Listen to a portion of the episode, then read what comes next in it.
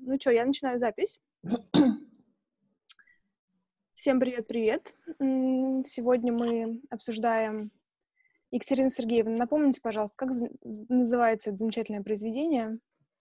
Мы обсуждаем книгу, которая называется «Болезнь как метафора» Сьюзен Зонтак, но по факту эта книга состоит из двух ее эссе, непосредственно «Болезнь как метафора» и э, «Спит и его метафоры». Да, и сегодня у нас почти привычная компания. Э, Катя, Даша, Миша. И наш спешл uh, guest — это uh, Саша, Александра прекраснейшая, которая... Всем привет. Да, я называю почти врач. Можно же так говорить? Да, я без пяти минут. Я уже вот остался месяц буквально, и я получу свою корочку заветную. Ого, слушай, время так быстро летит. Мне казалось, вы все еще такие молодые и неопытные. А уже шесть лет. Какая специализация, Саша? Ну, сейчас я заканчиваю лечебное дело, а затем меня ждет два года аспирантуры. Я уже буду... Это диагностика.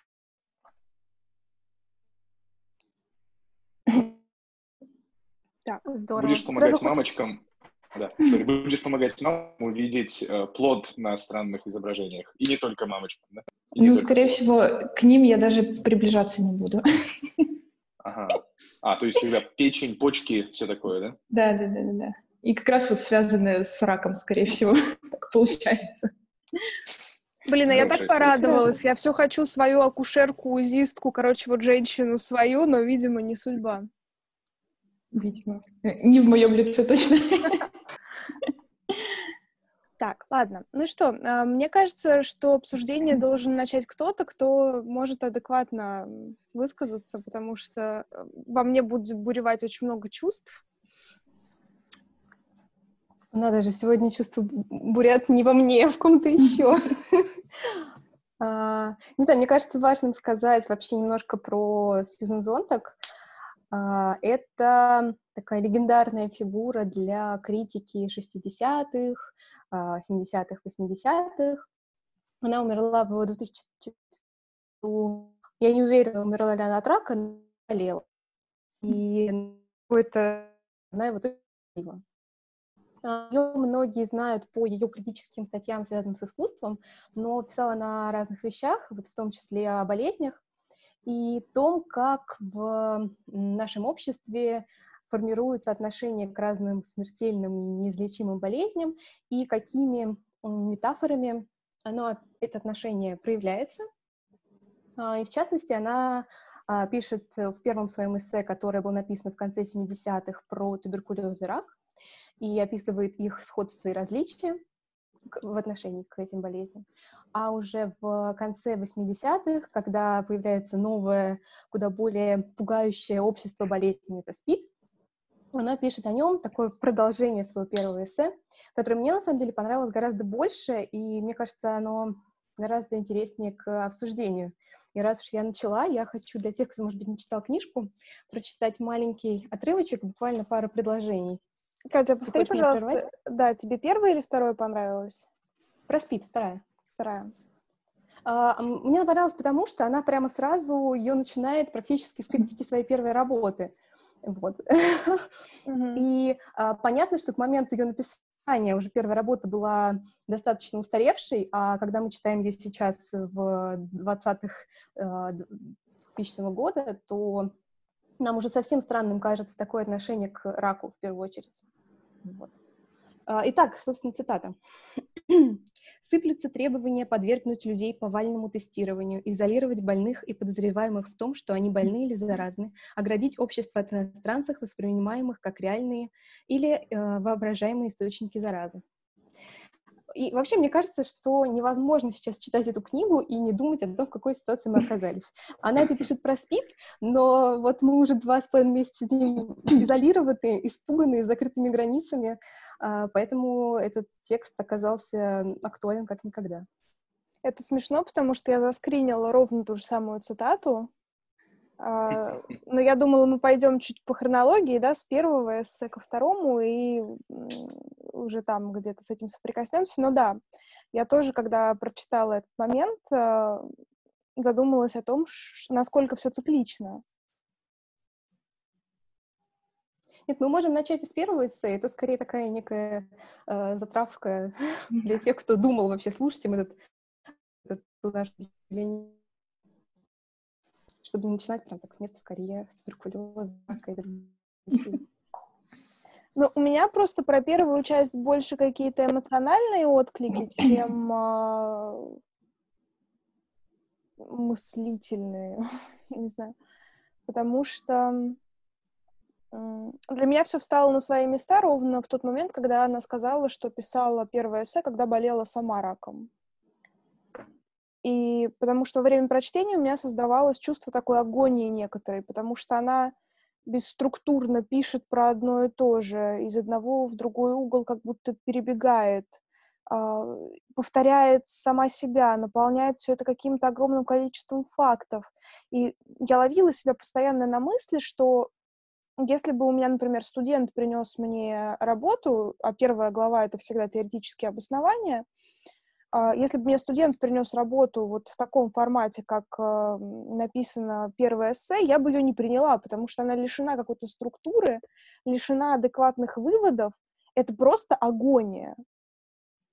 И, ну, как бы страшно критиковать зонтик, да, когда ты никто, а она все-таки кто-то но у меня прям было вот это чувство того, что это метание не насыщенное, не рациональное, а именно вот какое-то чувство страха, которое гонит, заставляет писать, заставляет выписывать все то, что есть у тебя внутри, все то, что у тебя болит, э, чтобы как-то это прожить.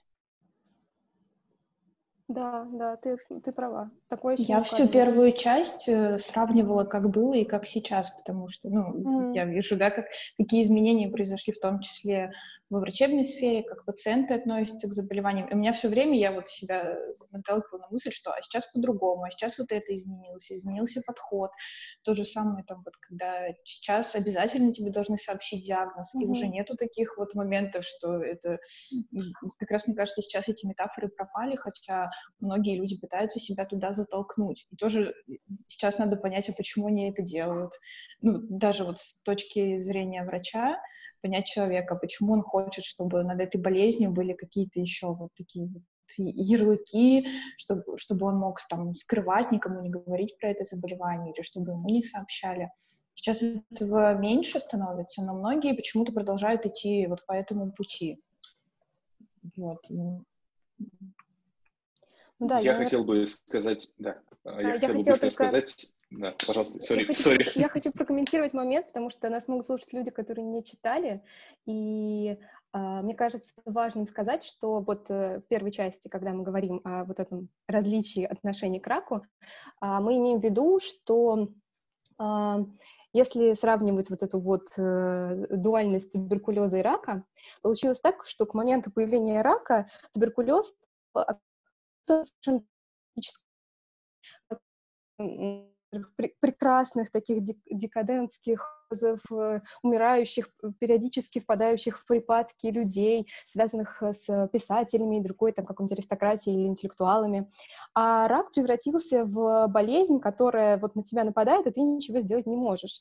И она а, и Сьюзен Зонтак выписывает их различия еще и в отношении, и в каких-то моментах э, телесных. Это сложно, у нее действительно нет структуры, поэтому это сложно воспроизводить каждый раз, но получается, что у нас есть э, романтизация туберкулеза, который, по-моему, уже к моменту написания статьи совершенно излечим никого не пугающая болезнь, и рака, с которым все совершенно непонятно, и который ее убивает, людей убивает. И при этом связан с э, страданием, связан с физической болью, связан с э, потерей там, аппетита, жизненных сил и так далее. То есть он полностью тебя разлагает в такое вот беспомощное тело. И, соответственно, это нужно скрывать, это подвергается какой-то и внутренней, и внутреннему самоуничижению, чувству вины и так далее, и вопросов, а почему я. И также это может как-то со стороны э, на человека влиять, потому что э, вопрос возможно, к этому относятся неправильно, считают, что можно заразиться через рукопожатие и так далее, и так далее, и так далее. Ну да, наверное, все так, все так. Я хотел плюсануть Дашиным словам о том, что какая-то хаотичность присутствует в эссе, и направить уважаемых слушателей на другую книгу.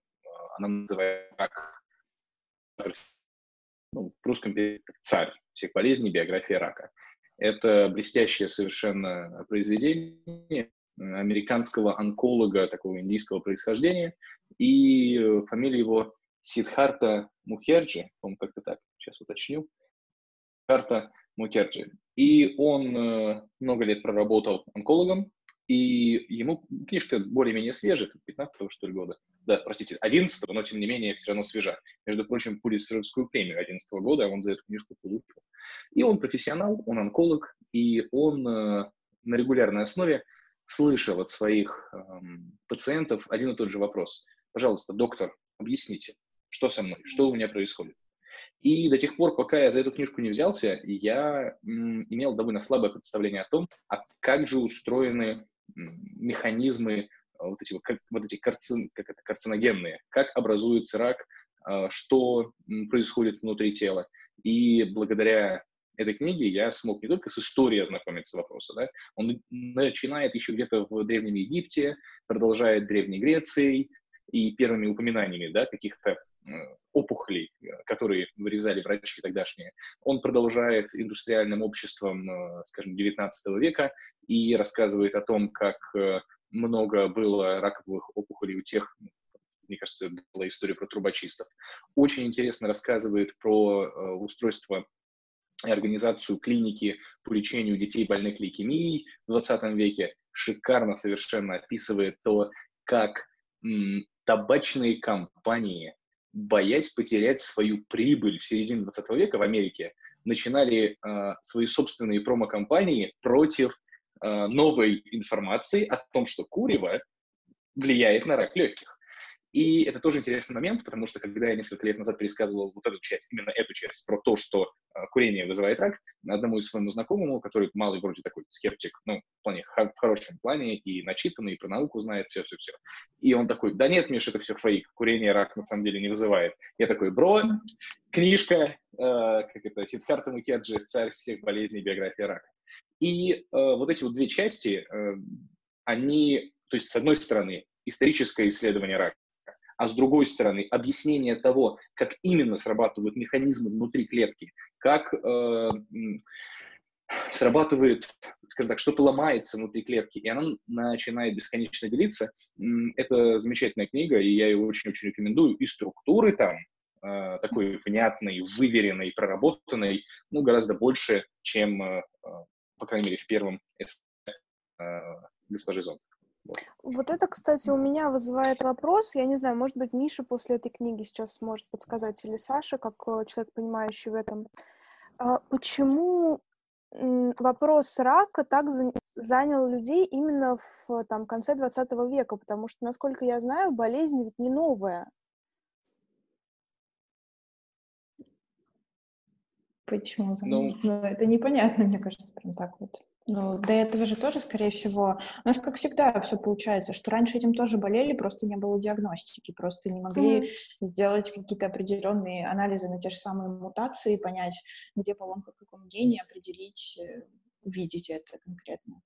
Ну, получается, просто эпидемиология не была такой распространенной, и вследствие mm-hmm. этого не так э, популярна, да. да, была эта тема но при этом э, как это, какая, какой-то уровень популярности был. Я на самом деле не, не сказал бы, что сейчас рак, он ну, очень на слуху. Возможно, это для таких, знаете, наших интеллектуальных кружочков, такие элитарные э, интеллектуалы, которые сильно интересуются и хотят разобраться. Э, но я здесь себе выписывал какие-то полезные все-таки штуки, которые, условно так, э, упомянуты. Мне понравилось про то, что этимология слов, да, туберкулез и рак, mm. она вроде как сходная то, что cancer, да, от греческого каркинос, если краб, вот. И при этом скорее, да, не то, что похож на рост на краба, а венки рядом с наростом похожи на ножки этого крабового существа. Вот. Ну и туберкулез от слова как это, тубер, тубер похожесть на бугор, на клубень и так далее. Да. Ну вот, и, э, то есть, какие-то фактологические интересные вещи есть, но, опять-таки, плюсую Даши про то, что такая хаотичность, перескакивание с одного на второе, И, э, с другой стороны, действительно, видимо, она, да, во, второй части про Спид она как это, раскаивается, может быть. Потому что, повторюсь, нет, не повторюсь, просто скажу, мы в этот раз с вами вначале не сказали, кто читал, несмотря на небольшой размер, у меня тут, ну, я не знаю, залки 15-20% от всей книжки, но вот зато порекомендовал вам царь всех болезней биография рака хотя бы так ворвался? А, у меня, на самом деле, когда Катя про эту книгу стала говорить, изначально, когда мы обсуждали с ней, какие книги будем выбирать для чтения, Катя мне охарактеризовала ее в нескольких предложениях так, что, мол, это вот, значит, книга, которая как-то так развенчивает метафору рака, как-то вот, в общем, такая была фраза. А мне очень нравится все про метафоры, про всякие вот эти вот переносные смыслы и значения.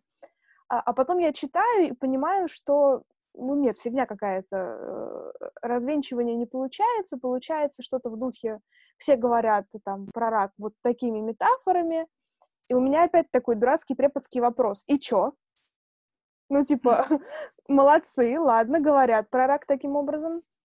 А, и вот здесь у меня вопрос, как у специалиста возникает, почему это важно, точнее, ответ на этот вопрос. Есть такое понятие, как внутренняя картина болезни, то есть как мы сами воспринимаем ту или иную болезнь. И, ну, я думаю, вы где-нибудь в интернетах или через знакомых слышали истории, когда человек там чуть ли не в терминальной форме рака был, но при этом он свято верил в собственное исцеление и действительно а, рак отступал, наступала ремиссия, а есть абсолютно противоположные истории, когда вроде все было несерьезно, но человек воспринимал свою болезнь как какую-то губительную и вот сгорал там за какой-то очень ограниченный срок. И мне кажется, вот в этом смысле эти метафоры можно было бы использовать для описания внутренней картины болезни. Но это у меня уже, знаете, какая-то такая, типа, наметки на эмпирическое исследование, как э, метафоры воспринятия собственной болезни влияют на внутреннюю картину и на течение. Но, по крайней мере, это давало, давало бы какой-то практический смысл. Там для тех же психологов, которые работают с онкологами, да, каким образом можно общаться с человеком, в зависимости от его описания собственной болезни, как можно было бы это изменять, направлять, там, да, чтобы менять вот эту внутреннюю картину болезни. Ну, вот это на самом деле очень важно, потому что э, многие врачи не знают, как общаться с пациентами, как э, реагировать на их какие-то их реакции, на их сомнения. Э, я сама лично очень много видела примеров, когда у человека, в зависимости от отношения его к заболеванию, реально меняется состояние. Я, как бы, я там за доказательную медицину и все, но тут, когда ты вот это видишь, у меня есть пример просто моей любимой бабушки из реанимации Ася, которая вот такой живчик, ей прям надо было жить. То есть вот я ее видела в состоянии комы 5 баллов, я ее видела потом в состоянии комы 13 баллов ну, 15 это самое высшее, вот мы с вами 15, да, вот, и то есть ей прям вот надо было, она к ней приходишь, она всегда недовольная, ей что-то там не нравилось, она как-то все это показывала, но она показывала, что я вот сейчас, ребят, я выкарабкаюсь, все. Вот. Или бывает, там привозят какой-нибудь молодой парень, ну, или мужчина, там, лет 38-40, и, ну, прям по нему видно, что он не хочет, то есть mm-hmm. он вот, все, оставьте меня умирать. И там на утро ты приходишь, и все, потому что он просто не хотел этот момент тоже есть такой. Я хочу немножко защитить а, и сказать, что мы до этого читали книги такие нон-фикшн, про какую-то, в которых было действительно какое-то а, полезное практическое зерно, вот оно как бы заложено по факту.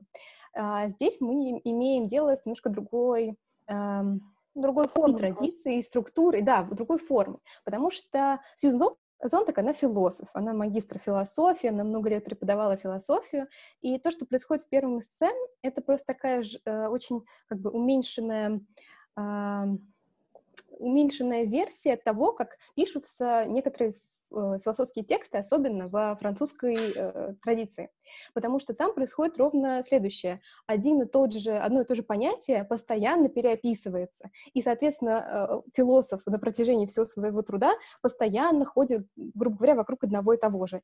Это э, очень сильно выбивает читателя, когда ты не привык такое читать. Это прям очень тяжело дается, и это, ну, это очень специфические тексты. Ее текст все-таки гораздо дружелюбнее к пользователю, Он э, написан интересно, живо и эмоционально, поэтому нам интересно это читать и обсуждать. И в то же время, а, вот как раз возвращаясь к тому, о чем говорила Даша и потом подхватила Саша, она дает нам не какие-то знания, не какое-то э, нечто, что мы можем взять и применить. В каком-то смысле она дает нам дискурс, она дает нам слова, которыми мы можем общаться друг с другом и понимать как-то вот какие-то вещи, а, которые были рассеяны, а теперь собрались в нечто общее. Она работает только, ну, по факту, только вот с этим текстом, из которого состоит наше бытие. Вот. Слушай, ну, Поэтому... защищая французов, э, поиграю тут в интеллектуала, Фуко и Лакан причинял мне меньше страданий, чем маленькая эссе «Зонтак». Ну, а, потому что в нем действительно очень много эмоционального. Все-таки э, ощущение, что оно написано, просто вот человек сел и написал его там за ночь. Ну, что да. это не было нечто выверенное, выдуманное, вы, как-то вот себя выжатое какой-то прям труд серьезный. Это действительно такая такое рассуждение на тему еще и э, здорово а, добав, добавленное, к, к, именно она добавляет вот это все к своему внутреннему состоянию и выплескивает это нам. Но вот как раз вторая, э, второй текст про гораздо спокойнее и воспринимать его гораздо легче. И по, по прошествии времени э, точно так было. Я запомнила только то, что часть. Первую часть я могу, наверное, еще через две недели прочитать просто как Казанова. Ты получаешь вот это какой-то эмоциональный заряд и забываешь его. То есть все-таки это не совсем работает так, что мы можем это применять даже в качестве некого вот э, дискурсивного знания, но тем не менее на какой-то момент это э, дает нам вот это вот ощущение э, понимания происходящего хаоса. Вот мне кажется, вот этот хаос — это очень точно. У меня почему-то первая часть э, намного проще легла, чем вторая. И я первую часть, вот ощущение, что я ее наизусть уже знаю. Но я уже перечитываю это не первый раз книжку. И я не знаю, когда я начинаю читать вторую часть, мне хочется всегда отложить и перестать читать. То есть я вот, я насытилась вот этой первой частью, и все, при том, что у меня нет каких-то таких вот эмоций, прям вот бури чего-то. То есть я спокойно это читаю, как обычный текст. И даже я не знаю, с чем это связано, но первая часть мне намного больше нравится. Но ты получаешь именно какое-то вот удовольствие эстетическое, когда читаешь первую часть. Удовольствие в плане того, что я могу сравнить, в плане того, что я могу поспорить в каких-то моментах, а, посмотреть на вот систему медицины, и все. Я уже перелопатила вчера кучу информации, потому что она описала там про такой момент, а, что человек болеет, и он является таким страдальцем, виноватым, его надо вот простить, пожалеть, и вот как врач он должен его вылечить, э, этого больного человека, и тем самым это еще больше э, создает вот эту патерналистическую систему в медицине. Mm-hmm.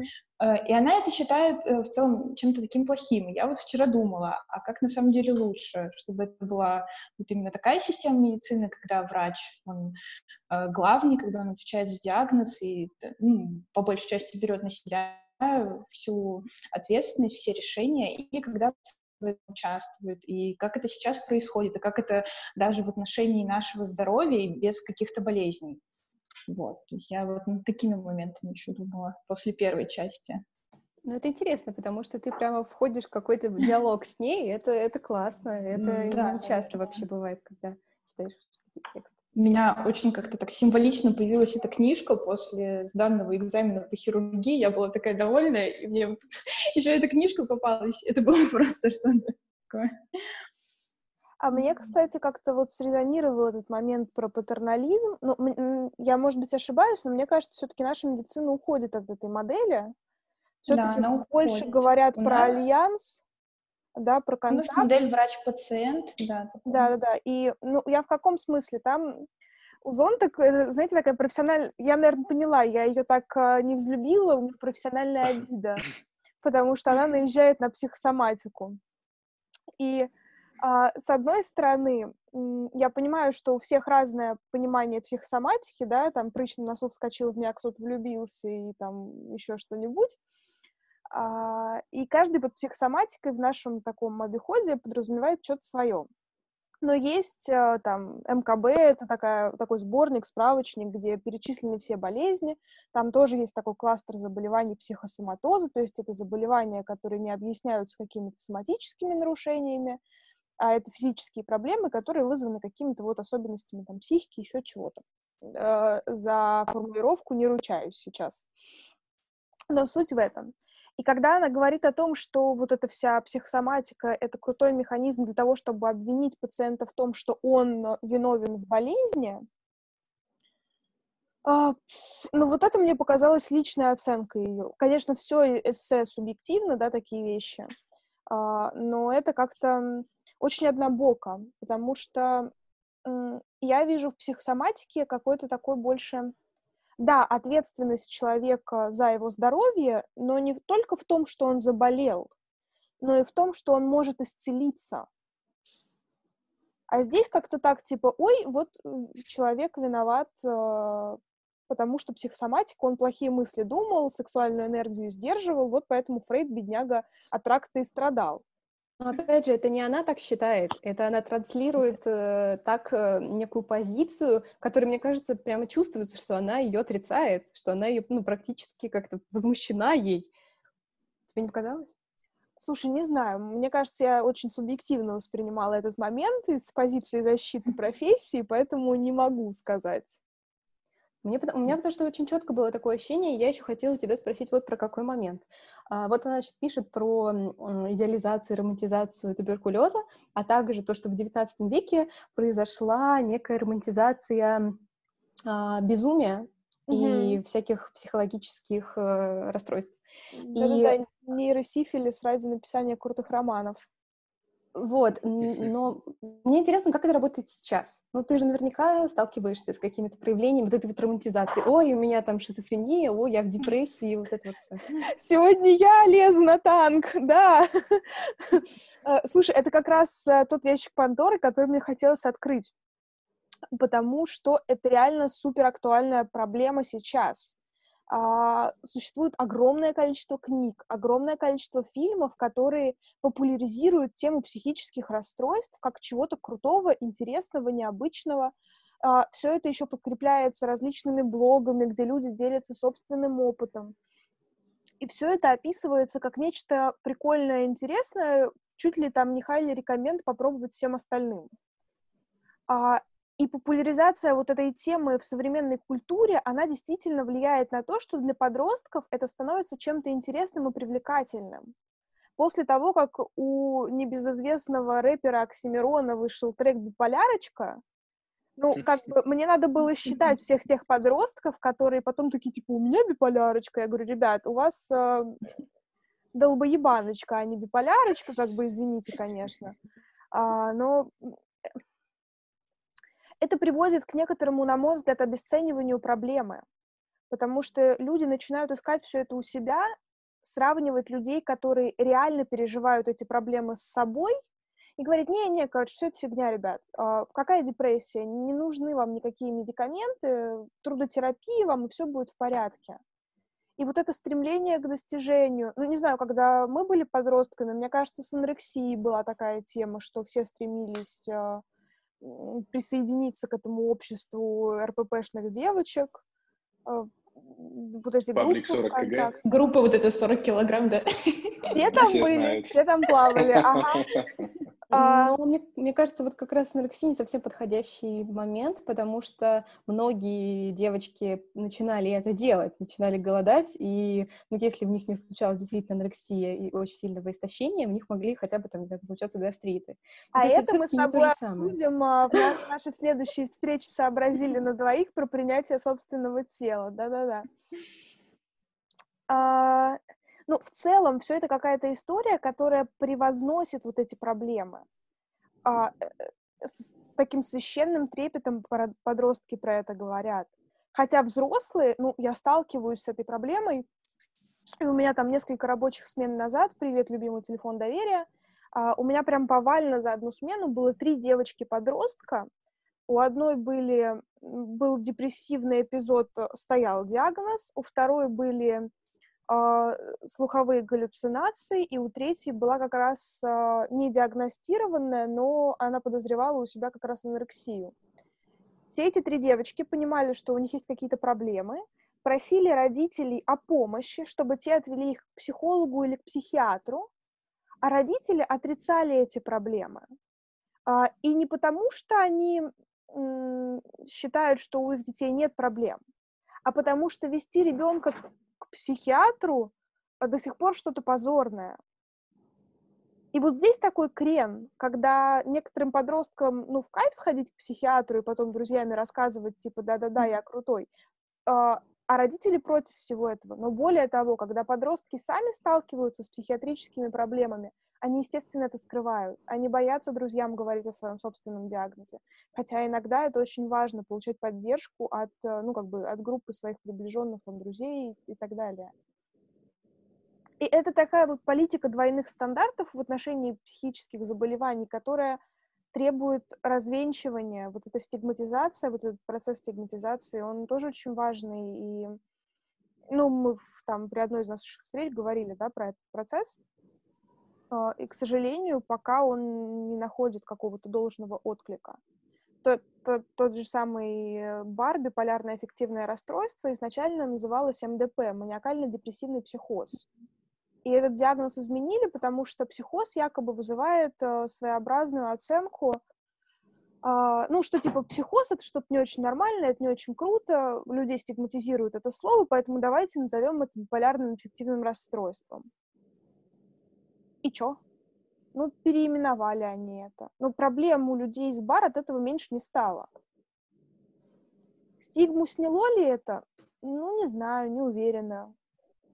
Ну, стигму вообще, мне кажется, нельзя снять просто одним переименованием. Да, да, согласна. И, и тут мы можем э, очень плавно перейти к стигматизации СПИД-носителей, mm-hmm. ВИЧ-положительных, если все согласны и хочет добавить еще что-нибудь про рак и туберкулез.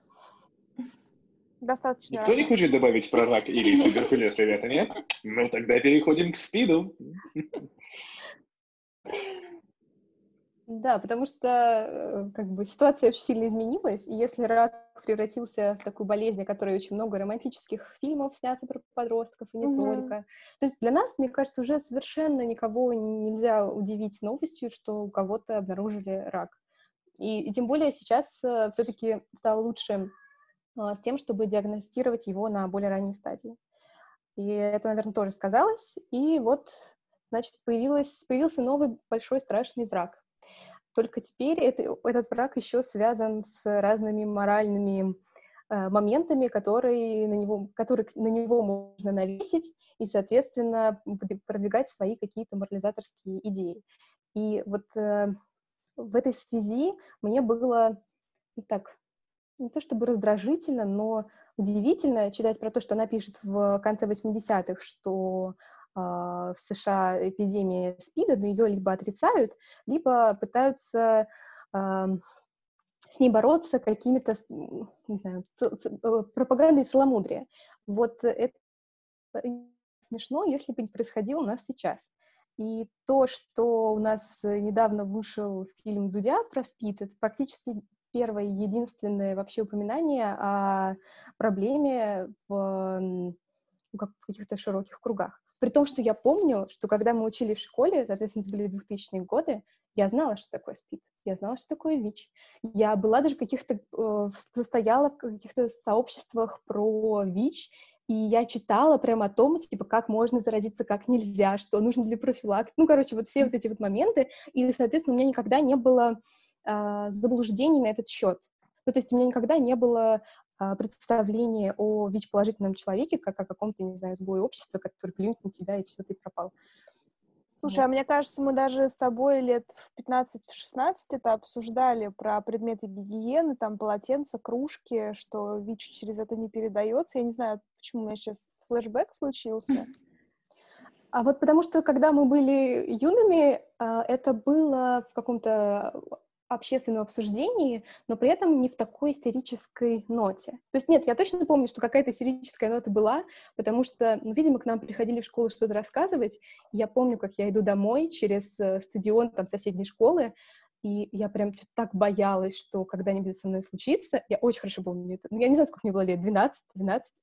Вот, но при этом э, в остальном было понятно, что это не те вещи, которые э, тобой случаться вот просто так, что ты весь такой не, не, не, ну, как бы неповинный, и тебя заразят, например, нарочно. И я помню, что э, в Про подростковых иголки. сериалах... Я вспомнила... Иголки в кинотеатре. Вот это, мне кажется, самое страшное было, вот это, да. Вот потому что ВКонтакте везде пересылали друг другу вот эти сообщения, типа там «будьте аккуратнее на эскалаторах», в торговых центрах, в кинотеатрах. А так как кинотеатр был тогда нашим вторым домом, э, мне кажется, вот поэтому это вызывало точно, поэтому это вызывало такой эмоциональный отклик. Вот, но с другой стороны, я точно помню, что были какие-то подростковые сериалы, в которых были персонажи, у которых вот есть, значит, э, ВИЧ. Это были ранетки, я сто процентов, я прям помню. Там был какой-то второстепенный персонаж, в которого влюбилась одна из девочек, которой она хотела быть с ним, он говорил, нет, мы с тобой не можем быть вместе, потом рассказал ей, в чем дело. Это тоже был такой какой драматический накал. Вот. Э, слишком далеко посмотрела этот сериал. Вообще не помню, что я но я, тем не менее, помню, что такой персонаж там был. И я все это к тому, что, соответственно, в 2000-е дискурс был. Было обсуждение, было у подростков, у взрослых. Я у всех было какое-то представление о проблеме, почему? а сейчас ее нет. А, да. Дело в том, что в школах есть такие штуки, как открытые уроки, и раз в год в школах обязаны проводить уроки там а, по профилактике наркомании, по профилактике вот всякой вот этой фигни, и в том числе по профилактике ВИЧ. И мне... Э, я очень много лет была связана с донорством, а донорство это достаточно тесно связано с ВИЧ, СПИДом и всей вот этой вот кровяной темой. И меня, как такого некоторого эксперта, пригласили в школу рассказать один старшеклассникам про ВИЧ. И я стала спрашивать, типа, а каков, собственно, запрос? О чем, по мнению учителей, необходимо рассказывать школьникам? И, во-первых, меня смутили представления учителей самих о ВИЧ. Это было что-то, ну, как очень поверхностное знание. А во-вторых, а, мне сказали так, ну, вы как-нибудь сделаете так, чтобы они вот как бы не трахались лишний раз, и как бы там, ну, в общем, блели целомудрие.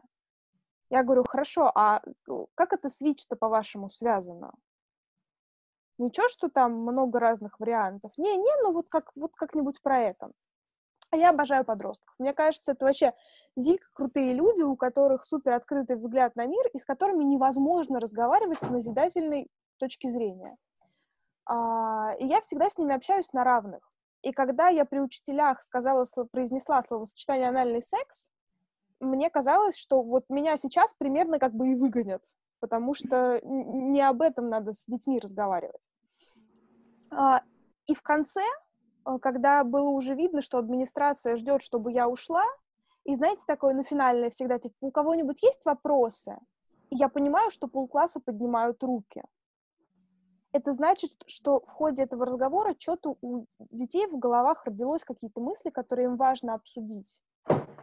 И действительно, вот это создание некоторого такого безопасного пространства для обсуждения, вот это то, чего многим не хватает в разрезе таких неприглядных, казалось бы, тем, как ВИЧ, СПИД э, и там прочие какие-то штуки.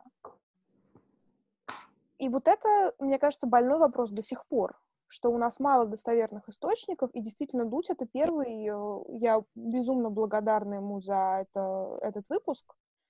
Это было очень мощно, это было очень сильно. И это было очень нужно, вот что самое главное.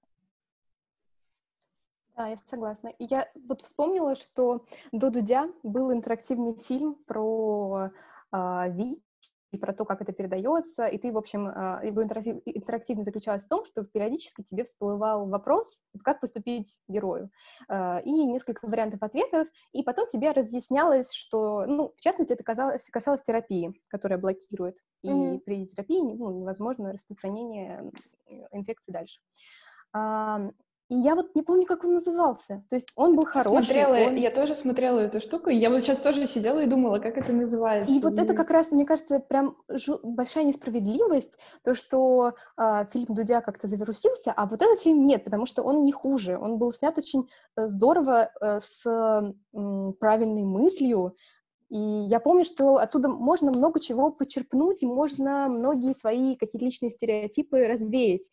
Но вот я не помню, как он назывался. Я постараюсь найти, чтобы хотя бы в описании как-то его добавить. Мгм. А, но тем не менее, такие вещи появляются, они есть, и просто вот разговора нет. И дальше разговор очень быстро затих. Дудь снял фильм, все немножечко пообсуждали, сказали, что да, это очень важно, и все. А, ну, кстати, не знаю, как а, вот и все, потому что, например, все-таки в моих кругах еще таких постдонорских тема ВИЧ, она актуальна, и к этому фильму очень часто ссылаются. И да, вот эта вот э, информация о том, что после фильма невозможно было купить ВИЧ-тесты. Я честно скажу, сознаюсь в своем неведении, я не знала о существовании этих экспресс-тестов. Хотя тоже такое, такой каминг-аут, э, ну, у меня была, были веселые приключения в 18-20 лет, и когда меня впервые пригласили стать донором, одной из мотиваций к донорству было узнать, а нет ли, не дай бог, что-нибудь такого в моей крови. Поэтому, не знаю, мне кажется, его фильм не теряет актуальности и стремления к обсуждению какого-то. Ну, я надеюсь, я надеюсь. Ты меня успокоила, Я потому что всегда я только, только за. Но вот э, а, она в своем эссе, Сьюзан так, а, как раз с позиции начала эпидемии, потому что вот как раз в 90-е годы эпидемия началась в США. И а, понятно, что первое отношение к этой болезни было как нечто чужеродное, а, какое-нибудь химбиооружие, или Мгм. это касается не всех, но касается только гомосексуалов. А, Соответственно, эта а, болезнь очень сильно была марги- маргинализирована именно а, тем, кто оказался ее первыми, а, ну, первыми инфицированными. Я стараюсь как-то очень э, аккуратно подбирать слова. А, И я думаю, что у, на- ну, у нас о таком говорить не приходится. Ну, мне кажется, сейчас очень наивно предполагать, что а, ВИЧ касается только наркоманов и только гомосексуалов. Это уже Мгм. давно не так. Это, наверное, уже было совсем не так в 2000 и это уж точно совсем-совсем не так в 2020 году. А, Но, тем не менее, ты читаешь ее текст и понимаешь, что вот мы сейчас, мы сейчас здесь, в Москве, или там в Брянске, в Смоленске, в Санкт-Петербурге, а, мы живем в, этой, в этом же а, каком-то официальном дискурсе, который был в Америке в конце 80-х. Это немножко ам, пугает, но, с другой стороны, мы сейчас куда больше живем все в этом дискурсе, потому что многие вещи, которые ты описывает там, не- ну, ты невольно задумываешься о том, что у нас происходит прямо сейчас. И понятно, что ковид — это не, эм, это не неизлечимое заболевание, но это тоже вирус, и это примерно та же самая лексика, и это примерно такое же отношение, такой же психоз, только, наверное, еще больше, потому что как бы любой может быть зараженным, но в первую очередь, конечно, те, кто прилетел, конечно же, из других стран, и, скорее всего, сначала это исключительно китайские туристы и вся вот эта прочая, прочие эти разговоры. А, И, ну, не знаю, это очень, это очень страшные были а, моменты, когда мы читаем о том, как готовы чуть ли не растерзать, не пустить домой, выжить из Мгм. деревни и так далее.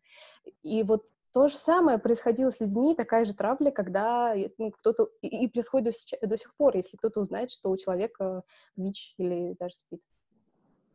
Я опять ворвусь с... Да, пожалуйста. Я очень быстро. Э, Опять ворвусь с рекомендацией э, про, теперь не книжку, но фильм. Э, Не знаю, кто-то из вас, дамы, чит- м, смотрел э, «Нормальное сердце»?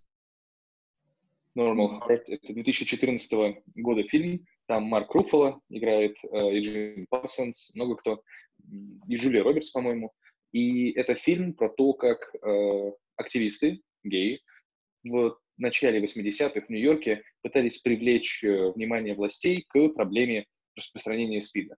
И там показано гей-комьюнити, там показано, э, понятное дело, и стадии того, как э, молодые люди, которые вели активную половую жизнь, они э, оказывались в больнице, и просто показано, как э, обеспокоенные за свое комьюнити те или иные активисты пытались до властей достучаться и пояснить, а что же на самом деле происходит, что это самая настоящая эпидемия, и нужно что-то как-то с этим делать. Вот, плюс просто сам по себе очень красивый фильм, так что вот «Нормальное сердце» или «Обыкновенное сердце» Normal Heart можно, можно посмотреть. Спасибо. Уже заскринено. А, а я хотела отметить, что, опять же, это такие нервные смешки были, когда Зонтак приводит, что СПИД — это какое-то, значит, химическое оружие, которое применили против там, населения Америки, Африки, еще чего-нибудь. Опять же, опять же, это она пишет, описывает некоторую позицию некоторых людей. Это ну, она это, не говорит, что это так. Это черт с этим, ладно. Э, ну, как бы мы видим сейчас то же самое. Да. Ковид придумали китайцы, ковид придумали в Новосибирске, ковид придумали США, естественно, против России. Э, про 5G вышки я вообще молчу. А, и вот это вот все, ну, ну, ты понимаешь, насколько, как это, господи, как мышление людей зациклено на одном и том же, как оно одни и те же абсурдные мысли спустя многие, я забыла слово правильное, как они спустя многие годы приводят одни и те же доводы, потому что других как будто нет. Проще а всего как... сразу представить, э, сказать о том, что там это там химическое оружие, летучая мышь, потому что ВИЧ — это обезьяна, да, как бы невелика разница. А, зашоренность мышления, вот, ну, не это слово я хотела сказать, но пусть будет зашоренность. Ладно. Мне кажется, что это как раз э, вот основная проблема вот этих вот метафор, которых она, которые она критикует. И, честно, она говорит, что самая ужасная метафора, которая при, применяется к болезням и к эпидемиям, это военные метафоры. А mm-hmm. вот это вот, э, ну, вот это вот, вот эти слова, типа оружие, вот этот наш внешний враг, и прочее, прочее, прочее, это как раз вот про это, это про вот некого другого, который к нам придет, нас все отберет, а теперь он еще это может сделать с дистанции. Это вот эти вот э, самые военные метафоры, которые разрушают э, отношения нормальные между людьми. И поэтому у нас э, создается вот это вот взвинченность и агрессия к носителю болезни. У нас создается вот эта вот а, взвинченность и агрессия к потенциальному, там, не знаю, китайцу, Билл Гейтсу и так далее истерическая жуть, хтонь такая. Слушай, а мне кажется, это из-за того, что первоначально человек, когда заболевает чем-либо, ему как бы надо бороться против чего-то, ну, грубо говоря, да? И, соответственно, происходит такое разделение на себя собственного и на кого-то чужого, вот, который там есть в твоем организме. Потому что изначально очень сложно принять болезнь как часть самого себя. Вот мне как-то так кажется. То есть изначально это не про желание оскорблять других людей, потому что если ты принимаешь нормально эту болезнь, эту проблему в самом себе, ты спокойно воспринимаешь ее и в другом человеке. Здесь же у меня быстрый комментарий э, по поводу как-то фактологического аспекта. То, что э, туберкулез можно рассматривать как атаку на себя, потому что это бактериальная инфекция. СПИД можно э, рассматривать, ну или ВИЧ, ВИЧ можно рассматривать как вирус, но рак – это наше собственное тело, которое начинает бесконтрольно расти. Клетка сходит с ума, начинает делиться, делиться, делиться, делиться, делиться. Это ты, ты сам, это ты, твой организм убивает сам, сам себя. И вот этот вот аспект, он, мне кажется, тоже интересен. И, не знаю, труднее ли, размышляя о раке, как-то дистанцироваться и думать о том, что это некий контрагент извне, а, но по факту это ты сам, это твое тело, это твоя клетка, которая там уже пустила метастазы и вот-вот приведет к твоей Слушай, ну вот это очень интересная мысль, мне кажется. Потому что она дополнительно, ну, для меня создает некоторые основания к принятию вот этой проблемы, к этой болезни. Ну и плюс тот момент, когда это, например, даже не раковые заболевания, а группа там сердечных заболеваний, большей части виноват сам И это образ это питание, это все вот эти вот моменты. И понятно, что ты как врач, ты не подойдешь к человеку и скажешь, это ты виноват, что ты сделал. Но я всегда очень корректно какого и ведет правильные и которые докатились заболевание, ты э, осуждением думаешь, ну ты же, ты почему так сделал? Ты же мог, ты же знал, но сейчас же полно информации, можно же все, знаешь, которые на это повлияют, что тебя к этому приведет, ты знаешь, там было это у тебя в семье или нет. Ну, то есть надо как-то включиться в этот процесс до болезни, понять, что с тобой вообще про свой организм, понять, как это все происходит. Э, и мне всегда вопрос, типа, почему вы это не делаете? Почему вы доводите до состояния, когда уже поздно совсем? А, Саша, вопрос вот внутренний вопрос... или ты его задаешь? Нет, нет, внутренний, конечно же.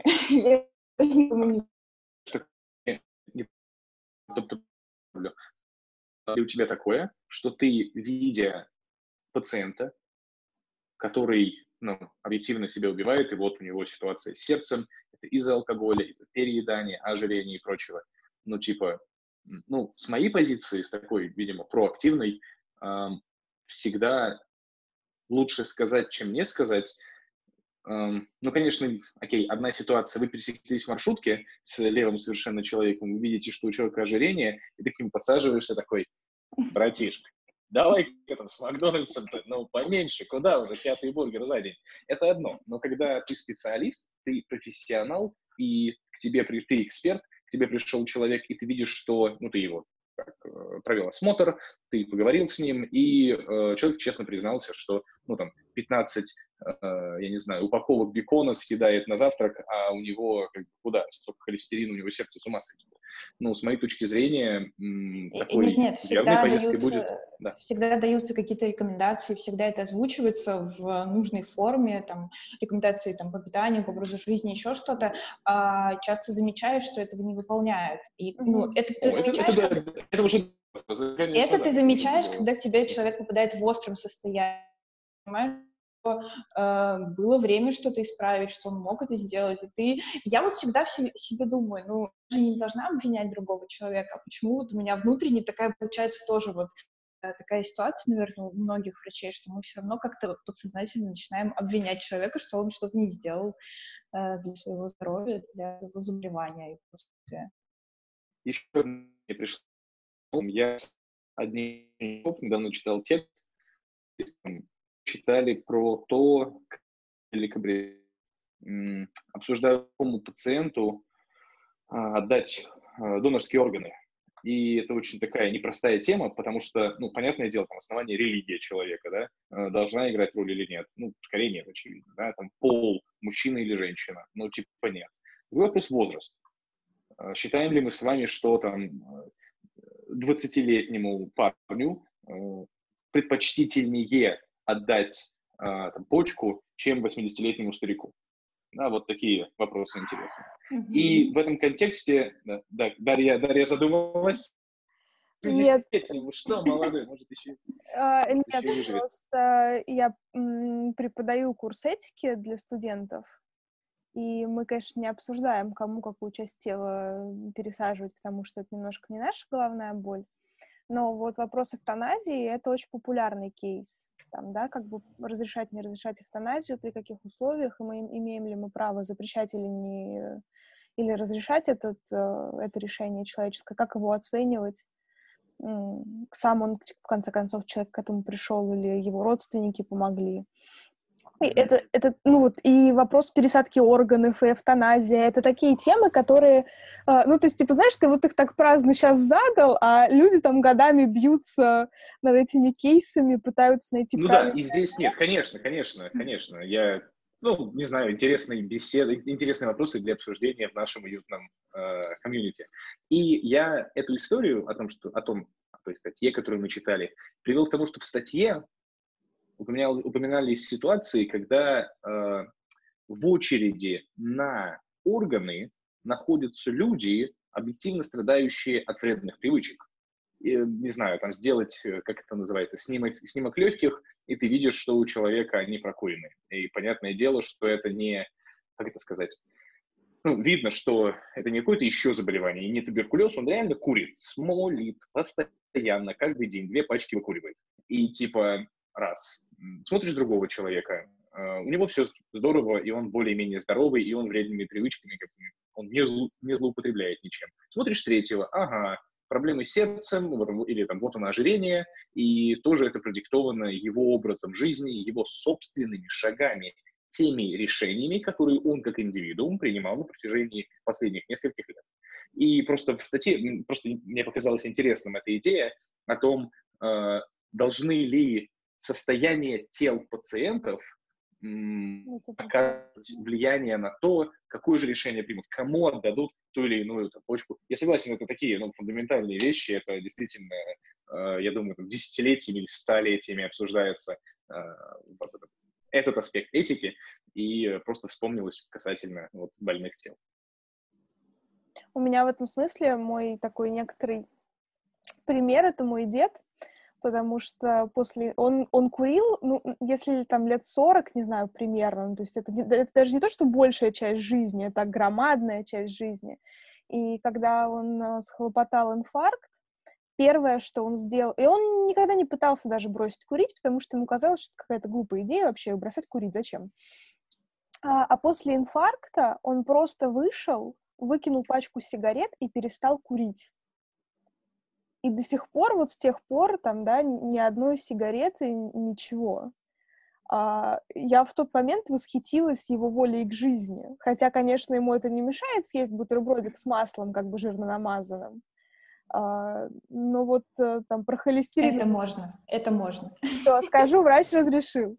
Но вот именно в вопросе как бы изменения привычного образа жизни ради здоровья для меня он стал таким очень крутым примером в этом смысле. Ну, мы, конечно, Я, знаете, еще про что, про ВИЧ, про СПИД думала, ну, опять-таки, с своей стороны, что если на рабочем месте у врача происходит какая-то ситуация, несчастный случай, когда он случайно заражается там, mm-hmm. ну, через иголку, через инструменты, и все, это, естественно, должен быть несчастный случай, это должно быть все эти данные переданы там Роспотребнадзор и прочие инстанции, все, его тут же должны направить на лечение, я знаю таких уже несколько ситуаций, когда в больнице это стараются максимально скрыть, что ничего такого не было, все у нас хорошо, а ты там сам в личном порядке, и желательно еще не у нас в городе, там дальше как-нибудь полечись, и мы тебя, может быть, потом, допустим, к работе или переведем на другое рабочее место, чтобы вот этого э, диагноза у тебя не было, как у врача. И такое есть. Вот такой момент скрытия болезни, он, получается, существует среди врачей, которые вообще должны все это открыто говорить. Угу. Ну, вот это как раз ужасная ситуация того, что приходится э, скрывать болезнь как нечто постыдное. И в этом смысле меня как раз не то, что пугает, нет, ну, как бы, я говорю, я как раз хотела начать о том, что глупо высказывать свое мнение по такому как бы, фундаментальному этическому вопросу, но я опасаюсь, что если э, вопрос как бы образа жизни становится, вверяется человеку в вину э, в те моменты, когда нужно принимать какое-то серьезное решение, получается так, что мы относимся ну, как человек философ из-за того, какой образ жизни он ведет. Это довольно пугающая перспектива, потому что сразу возникают какие-то, не знаю, образы из антиутопии, когда, значит, или которые в какой-то момент вернули не туда, но и все, мы на них ставим крест и больше их не лечим, ну, грубо говоря. Поэтому это такой очень тяжелый какой-то болезненный момент. Но момент скрывания болезни или попытки даже внутри э, структуры, которая должна понимать, что это за болезнь и как ее можно блокировать, то, что это не то, что вот теперь, значит, каждый пациент будет от него заражаться. Ну, то есть, чтобы это не доходило до каких-то э, неправильных решений, которые принимаются из-за некомпетентности. Вот это очень важно. Угу. Ну да, такой, не знаю, медицинский фашизм, что ли, я не, не знаю. А, но мне вот в Сашиных словах даже больше отозвалось не факт, не необходимость сокрытия болезни как чего-то постыдного, а это же проблема бюрократии. У нас невозможно в больнице заразиться ВИЧ от пациента с точки зрения там, вышестоящих органов. Это другая проблема, и мне кажется, даже, не знаю, наверное, более актуальная и серьезная сейчас, чем там, постыдность каких-то болезней просто и раскрытие их. Ну, вот это странно. Заразиться от пациента болезни даже чем. Это, в принципе, наверное, а, можно, если должны быть какие-то специальные, говорят, бюрократические бумажки. Ну и какая разница? Слушай, ну это, понимаешь, это как э, с масками. На бумагах у нас маски у всех есть, и никаким больницам помощь не нужна. А по факту э, я про нашу ЦРБ молчу. Там масок не было и до пандемии. Ну, я утрирую, конечно, но суть как бы примерно в этом. Ну нет, мне кажется, это все-таки вопрос некомпетентности, просто не касательно только болезни, а самого устройства. Что это не, ну, не, э, я не говорю про компетенцию. правильно построенные системы. Я не говорю про компетенцию, нет, я говорю именно про формализм вот этот, про бюрократию. Это все стараются, естественно, все это стараются скрывать и так далее.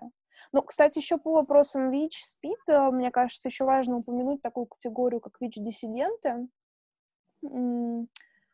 которые очень такие активные позиции занимают, и мне тоже вспоминаются ситуации, когда я занималась донорством, и где-то, если публиковала фотографии в социальных сетях, то в этот день можно было туда не заходить, потому что налетали ВИЧ-диссиденты, которые заспамляли личные сообщения, директы и прочее на тему того, что донорство — это от лукавого, нельзя этим заниматься, вы через кровь заражаете людей ВИЧ, СПИД, бла-бла-бла.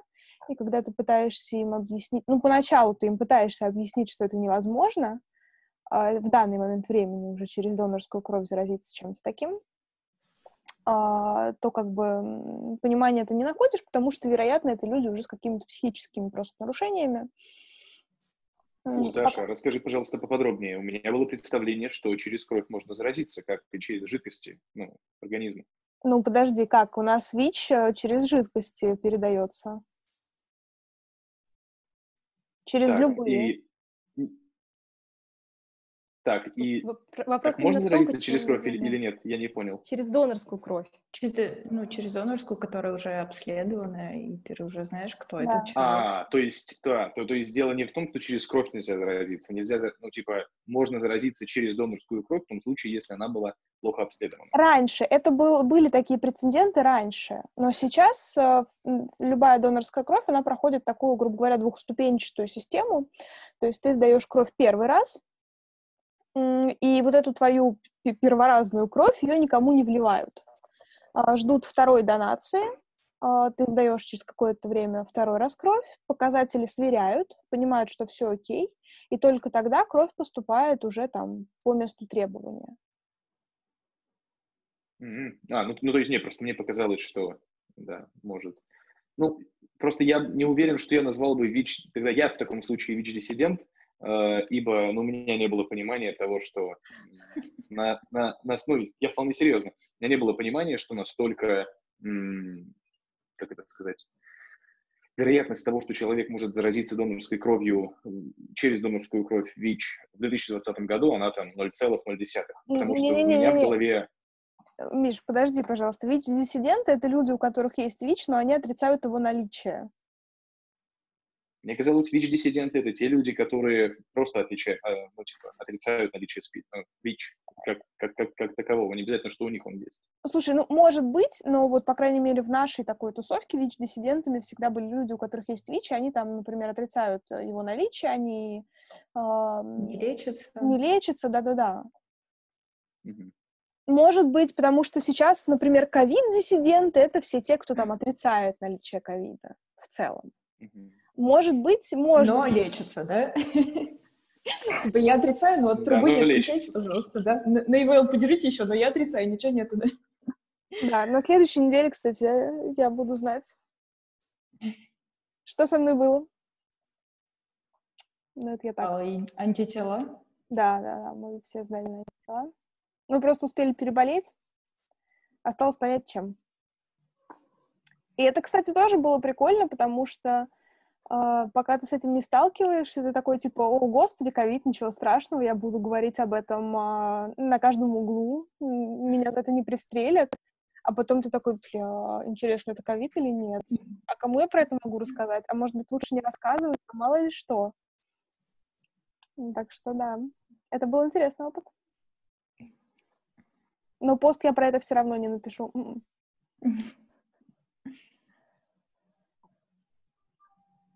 короче, я выношу предложение не обсуждать больше зонток на наших магических чтениях. Она, конечно, богиня, но на наших чтениях больше, да. Не приглашаем. другим людям. Да. Ну что, я думаю, можно подводить некоторый итог нашему сегодняшнему созвону, по крайней мере, формальной его части. Екатерина Сергеевна, давайте, как человек, который предложил нам зонток, скажи пару слов.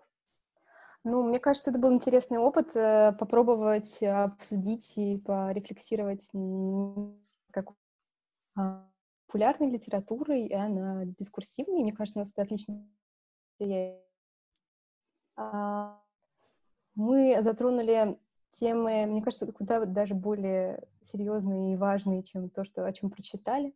Мы обсудили и нашу, значит, текущую обстановку, связанную и с ковидом, и со СПИДом, и с раком, и так далее. Услышали компетент, компетентное мнение э, будущего представителя значит, величайшей профессии, э, услышали рекомендации о э, литературе и фильмах, которые мы можем продолжить дальнейшее исследование этого вопроса.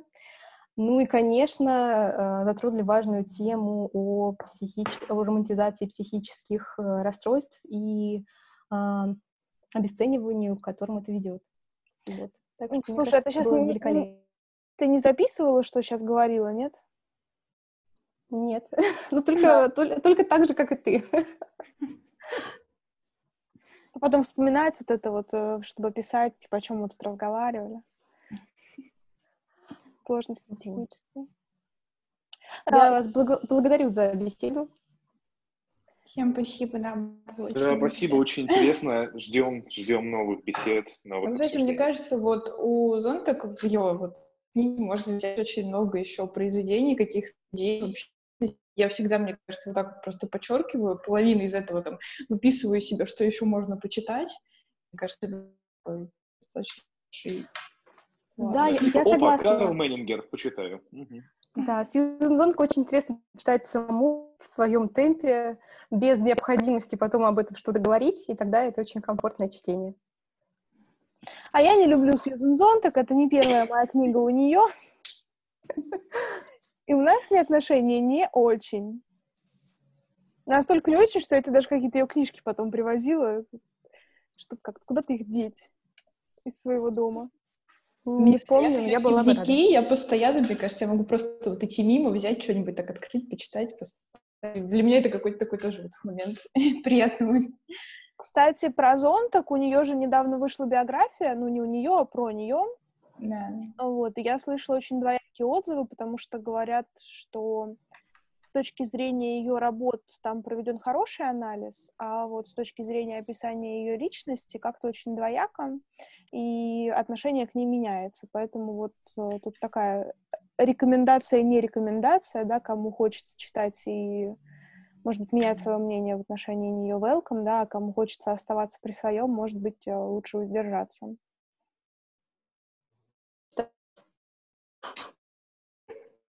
Ась? Чего? Я предлагаю прочесть первый. Что? Подожди, у меня тут виснет все. Мне читать первый? Да. А, мое как отношение... большому фанату Зонтак.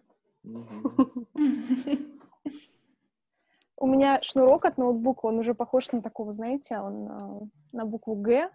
Типа, в смысле, в прямом смысле этого слова не заряжает сразу. Вот. Но это, я думаю, уже проза жизни. А, на всякий случай напоминаем, что на следующий, через две недели мы будем читать эм, «Женщин девятой улицы», да, по-моему? Да. Э, да. Первый том. Первый том. Желтенький. У меня под него уже есть платье, естественно. А, вот. А на следующей неделе мы с Екатериной Сергеевной будем а, говорить про, про, про тело, я думаю, про опыт принятия и про какой-то собственный опыт, поэтому всех приглашаем послушать. Это, это мне тоже кажется, интересно. Это будет, мне кажется, каминг по крайней мере, с моей стороны. Я уже морально готовлюсь. С моей тоже. Вот, ну ладно. Заканчиваем на сегодня. Да, с официальной частью все. Всем спасибо. Спасибо. Спасибо.